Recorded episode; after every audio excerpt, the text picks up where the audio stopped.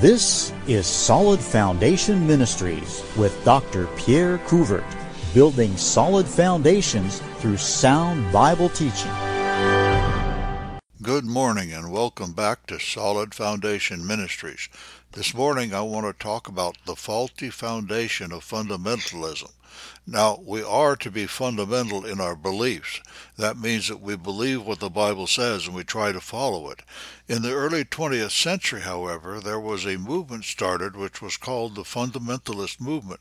I want us to look at it and see how uh, it worked and what it really is. They have mostly been a departure from the doctrines that the uh, apostles gave us in the New Testament. The seeds of Baptist compromise were actually sown during the uh, Reformation. They didn't really germinate, though, until this fundamentalist movement came along. The goal of the fundamentalist movement was not something that was bad.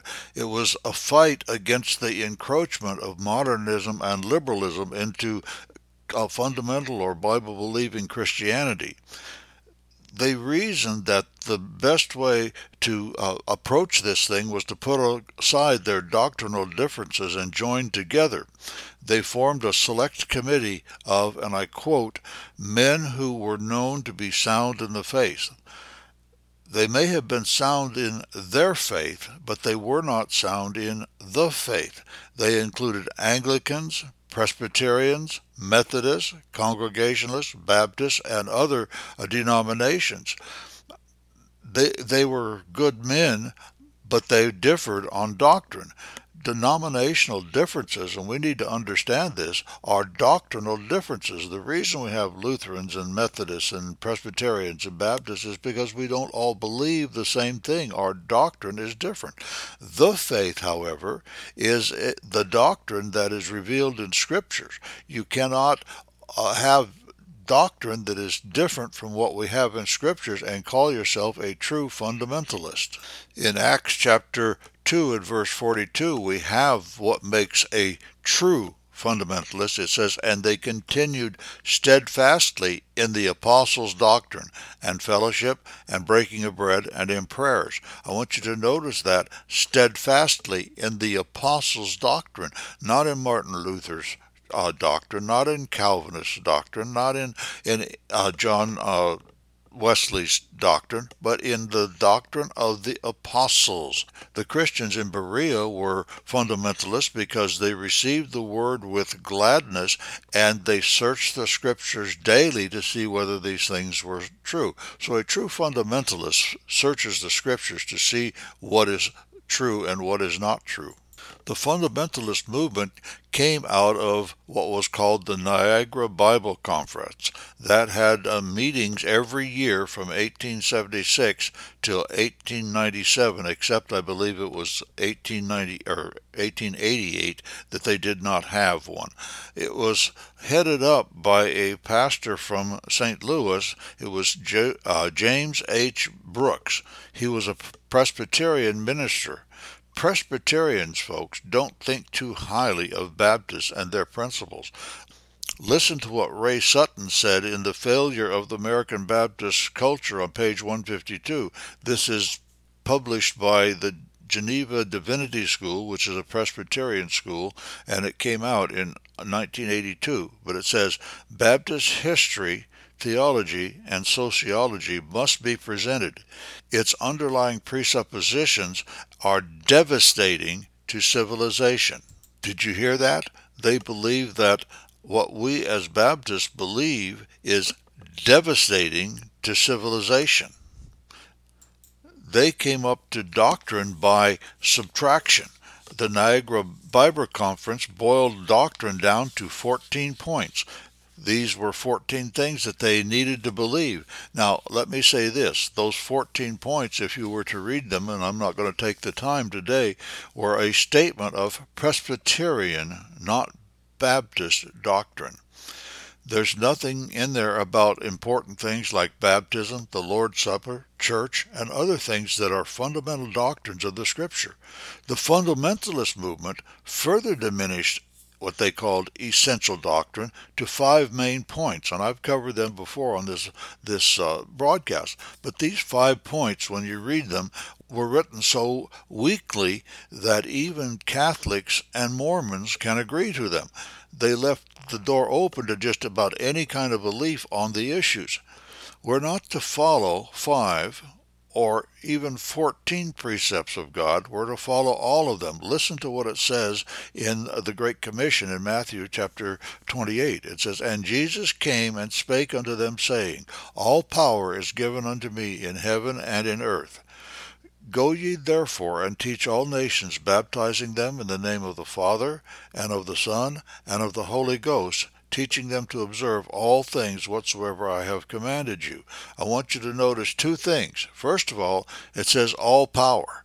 That means Christ has all power and nobody else has any power unless they receive uh, it from Him. I want you to remember that when Satan wanted to go after Job, he had to go to God and get permission. So, all the things we hap- uh, see happening today that uh, the devil is behind, we need to remember that the devil has to get his permission from God before he can do it. But for our subject here, I want you to notice that it says, teaching them to observe all things whatsoever I have commanded you. All things, not just 14 things, not just five things, but all things whatsoever I have commanded you.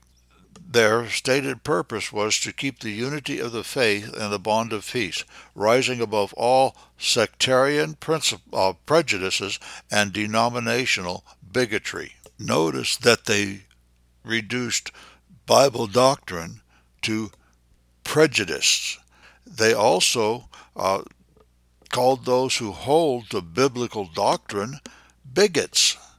If you insist on scriptural baptism or scriptural church membership or, or, or conducting the Lord's Supper the way it was said and for the purpose it was in the New uh, Testament, we are called bigots. They sacrificed biblical doctrine on the altar of unscriptural unity and then they called it fundamentalism. What would have stopped this fundamentalist movement from ever beginning in the first place? If they had followed biblical reasoning instead of human reasoning, we would have never had the fundamentalist movement. Now I beseech you, brethren, mark them which cause division and offenses contrary to the doctrine which ye have learned, and avoid them. If they had marked those who held false doctrine, they would have not had the, the movement. And then, in uh, 2 Thessalonians chapter 3 and verse 6, it says, Now we command you, brethren, in the name of our Lord Jesus Christ, that ye withdraw yourselves from every brother that walketh disorderly, and not after the tradition which he received of us. And then in 2 Thessalonians chapter 3 and verse 14, it says, If any man obey not the word by this epistle, note that man, and have no company with him, that he may be ashamed. Most of those who were involved in the fundamentalist movement and wrote the articles that they called the, the fundamentals, uh, those men held doctrinal error. And what does this tell us we're supposed to do? I'm not talking about the fact that these people were Christians or not Christians. I'm not saying they weren't saved. I'm not saying they weren't good men, but they held false doctrine. And these uh, scriptures right here say that we're supposed to uh, avoid them. First of all, they had the wrong definition of the church. Anglican bishop, now that's Church of England or, or Episcopalian folks, uh, but Anglican bishop John Ryles wrote an article in the Fundamentals on what he called the true church. He began the article with the question, Do you belong to the one true church? Now, that question is not a scriptural question because there isn't just one true church, as we'll, we'll see. He did not support the position with any scripture. Why? It's very simple. There is no scripture to support that doctrine. The word translated church means a local assembly of people who are called out of their homes to meet together and conduct some sort of business. Now, that is the word that Jesus chose to uh, call what he was going to build. It implies that there are requirements for membership. Another very important thing is if it does not assemble It is not an assembly. It is not an ecclesia, which is the Greek word, and it is not a New Testament church. The word church is used in three different ways in Scripture. The first and the most common is of a single local church, and it's translated church. Another way that it's used is for multiple local churches in an area, and it is never singular. It is always plural when it's used in that sense. We have a tendency to say the church in America, but that's not the way it's in the, uh, found in the Bible. In the Bible, it says the churches of Galatia. So when it was talking about more than one church, it was plural, indicating that there is no such thing as just a one church, and there can't be. And then there's the institutional sense of using a word. This probably is the hardest one to understand. So let me give you an example of this from scripture. In Ephesians 5:23 it says, "For the husband is the head of the wife, even as Christ is the head of the church, and he is the savior of the body." Now a lot of people think that's talking about the the universal church in that passage because it says the church, but let me point something out. It says the husband is the head of the wife. Now, do we really believe that the husband means some big universal husband and that it's only talking about one? Is the same true of the wife? No, the institutional sense of a word uses the singular to mean all of those in a given class. And in this passage of Scripture, we have husband, wife, church, and body are all used in the institutional sense. The husband is every husband, the wife is every wife, and the church is every church, and the church is the body, and the church is a local assembly. Let, th- stop and think about it, folks. The, the word that's translated church means a local assembly. A body is a local assembly.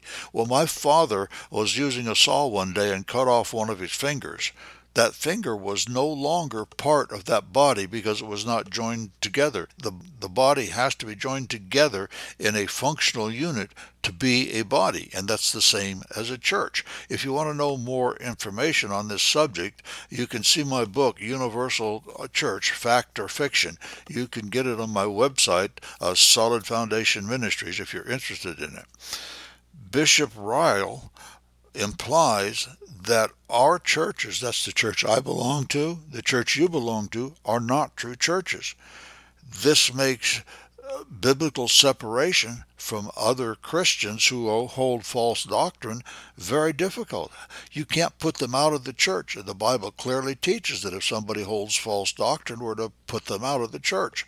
Not because they're not Christians, but we're put them out of the church to make them ashamed so that they will correct their course and come back in. God only has one head headquarters on earth to carry out his work today. And the only organization that God placed on this earth to do that work is the local New Testament church. The universal church cannot do what the church is supposed to do. Listen to this passage of scripture from Ephesians chapter 5, excuse me, Ephesians chapter 4, verses 12 and 13. It says, For the perfecting of the saints, for the work of the ministry, for the edifying of the body of Christ, till we all come in the unity of the faith and of the knowledge of the Son of God, unto a perfect man, unto the measure of the stature of the fullness of Christ. Now, let me ask you a question. How can a universal church, where all the members have different doctrines, come into the unity of the faith? That means come into a unity concerning what the Bible teaches, and not just on 14 principles, not just on five principles, but on the whole of doctrine.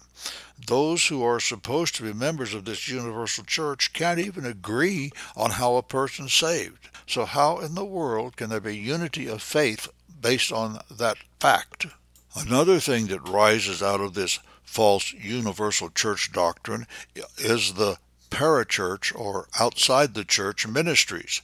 God only left one organization on the face of this earth to carry out his work during the church age, and that is the local New Testament church. Parachurch organizations are extra biblical. In other words, they're not found in the scriptures. You know what that means? That means they have no scriptural authority to exist. They are robbing the resources of the church. Money is given to these organizations that could be given to the local church to reach the gospel or to spread out the gospel and reach the people in their area. It's it's stolen from them and we need to stop giving to those ministries. I'm not saying those ministries don't do good things. The Great Commission was not given to this supposed universal church. The Great Commission was given to a local church, and a local church is the only one that can carry it out.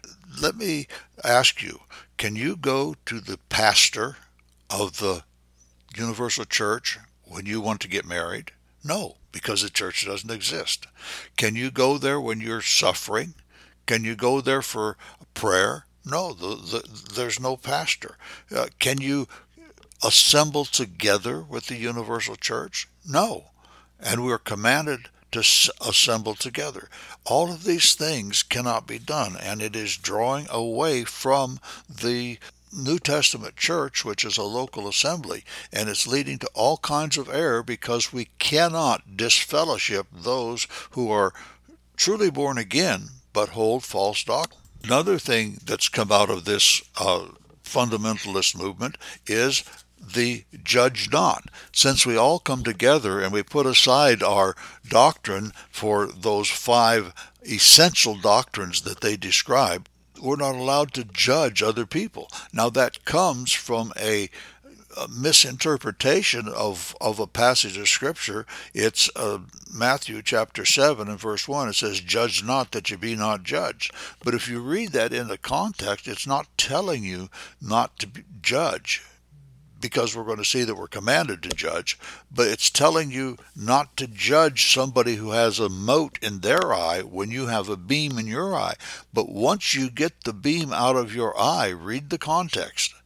Then you can go back and take the mote out of the other person's eye. But how can you even know the mote is there without judging? This idea of judge not totally ignores the fact that the scriptures tell us that we are to judge. Listen to this passage of scripture from 1 Corinthians chapter 2 and verse uh, 15. It says, But he that is spiritual judges all things, yet he himself is judged of no man. That means that they judge, they examine, they, they take a close look at all things. And then in uh, John chapter 7, verse 24, it says, Judge not according to appearance, but judge righteous judgment. Do those two passages of Scripture sound like the Bible tells us not to judge? Obviously not. But they're telling us uh, that we're to examine all things. We are to examine them according to righteousness. Where do we find that? In the scriptures. We compare everything with the scriptures. I just mentioned parachurch organizations, those organizations outside the church, they have no scriptural authority. I'm not saying they're not good ministries. I'm not saying they're not doing good things. I'm not saying the people behind them are not saved. I'm not saying any of that kind of stuff. But I want us to understand that the decisions we're supposed to make are not supposed to be on what things look like but what the scripture says about things. How do you know that you're not to keep company with those who cause division if you don't judge what others are doing? Now, you don't judge the person. We can't say whether a person's saved or not. We can say they don't look like they're saved, but we're not talking about that kind of thing. We're talking about people who are good people who, who are attempting to follow the Word of God, but we can't judge uh, their salvation, but we can examine or judge what they do and make decisions and statements based upon that very thing. Something I'd like to say here before I uh, get to the end of this broadcast is Romans uh, 16, verse 17, which I read in the beginning, tells us to mark and, uh, and withdraw from those who cause division. We need to understand who those who, uh, who cause division are. They're not the people who stick to the old paths. When we're going down a path, the, the path that's laid out in Scripture, following sound doctrine, doing things the Bible way, not just in, in our doctrine, but in our practice, when we're doing that, and somebody comes along and says, Oh, we don't have to do that anymore. We can take this turn off and go on this new path. Who's doing the dividing? Who's separating there? It's the ones who are making the changes that are the dividers. It's not the fundamental Bible believer who sticks to the old path, who is faithful and steadfast in the apostles' doctrine. It's the one who turns off the path that's the divider. The divider is the one who says, well, you know, I know we used to do it that way, but we don't have to because the, uh, we can follow whatever we want. He's the one who keeps saying, uh, the Bible says, but. He's the one who sa- who says, well, the Bible says this, but this is what it really means. It doesn't mean what it says. Those are the dividers. And I, I, might add, it's those who are going after the new Bible versions that are also the dividers. The King James Bible was the Word of God and accepted as such from uh, 1611 until the late 1800s when they started coming out with the new Bible versions. And now we have, I understand there are over 120 new Bible versions. Uh, Bible Gateway has about 62 Bible versions, if I recall correctly, and they all say different things. And when you go after the ones that say all say different things, you notice that compromise has set in. Christians are not what they used to be. Pastors are not preaching what they uh, used to preach. Preach. And by the way, pastors, let me warn you: if you try and keep it positive all the time, which obviously in this message I'm not doing, if you try and keep it positive all the time, you're violating the principles that we see in Scripture. Jesus didn't keep it positive all the time when he called them hypocrites and snakes and whited sepulchres and things like that. And if you keep it positive, you are robbing your people of things that they need to know. But that's just a little rant on the side of something I go. Uh, uh, uh, uh I'm dealing with right now in in my life. Uh, those who want to keep it positive. I've heard too many preachers get up there and preach, and they they feel like they have to say something negative and they apologize for being negative. Don't apologize. You always have to start with the negative so they can understand the positive. That's the way electricity flows. That's the way everything flows. It goes from negative to positive. You've got to share everything with your people. Let me ask you a question. Do you preach a lot on the love of God? Well, that's a good subject. There's nothing wrong with preaching on it. We should. It, the Bible is a love letter from beginning to end. However, how much time do you spend preaching on the wrath of God? Do you preach on heaven? How much time do you spend preaching on hell? If you search the scriptures, you'll find that Jesus talked more about hell than he did about heaven. You see what I'm getting at, folks? We need to get back to doing things the Bible way, not doing it the way we want. And we're dividing from the old time uh, religion, the old time way of seeing things when we take the negative out and keep everything positive. When we follow new paths and we go after, say, well, I got to have new scriptures because I can't understand the old. Let me tell you something, folks.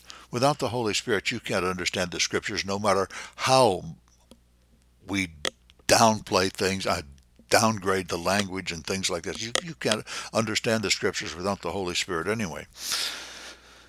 Let me kind of start bringing this thing to an end.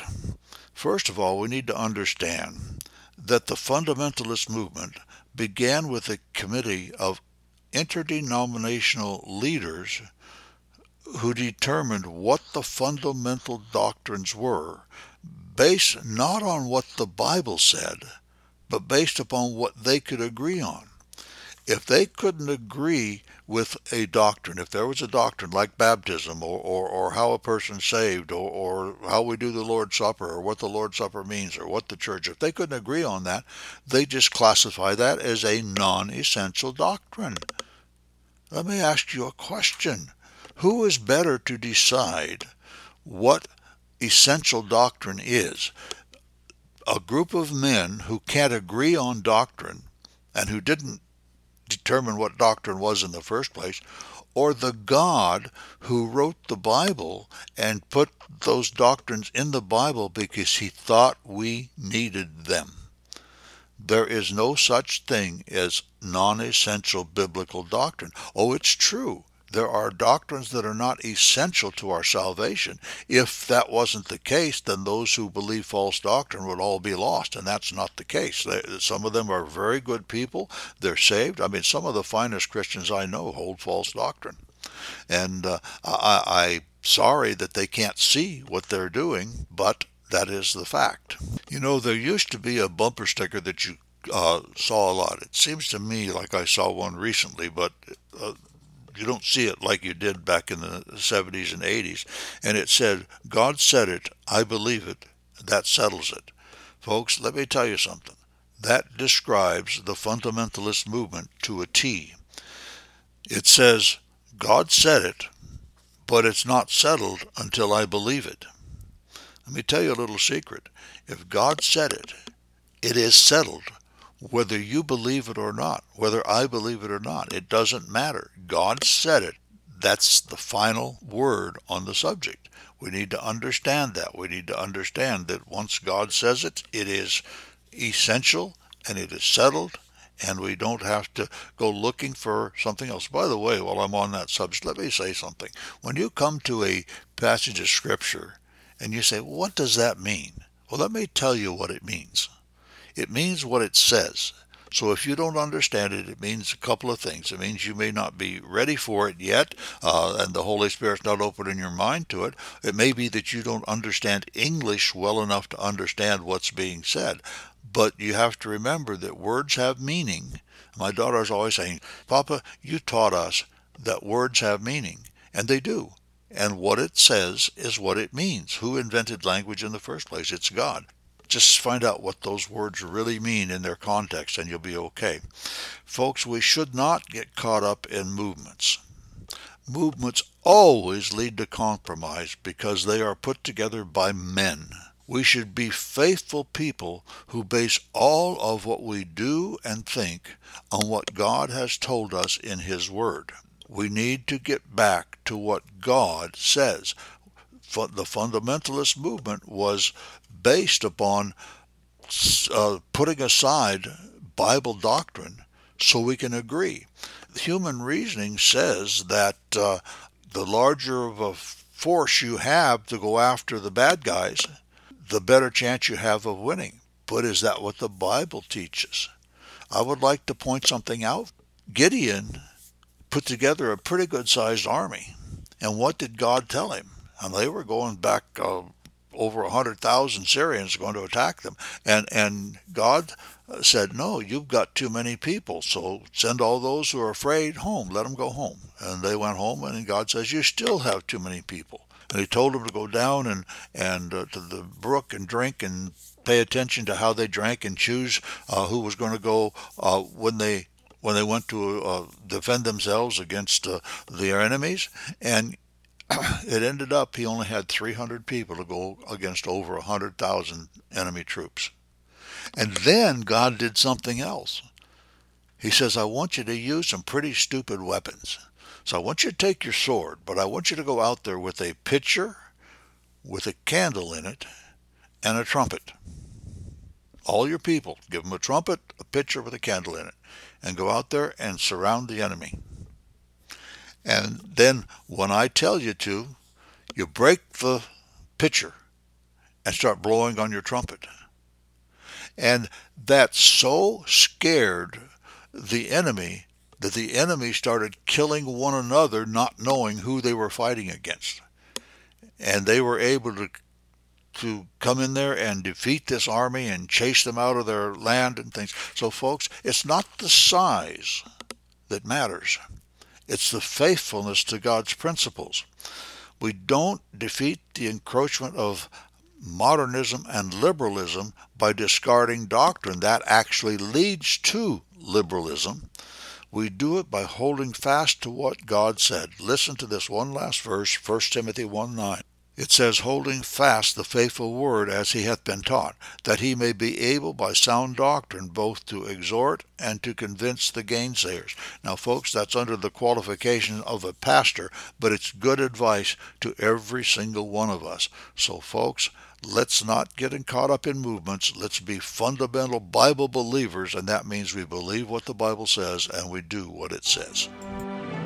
You have been listening to Solid Foundation Ministries from Lenoir, North Carolina. Dr. Couvert has 35 years in the ministry as a former missionary and pastor. He is available for revivals and various conferences on missions, Bible, Baptist heritage, and the family. To find out more, go to our website, solidfoundationministries.com, or call 828 244 6505. Remember, the Christian life is not about you, it's about God receiving the glory.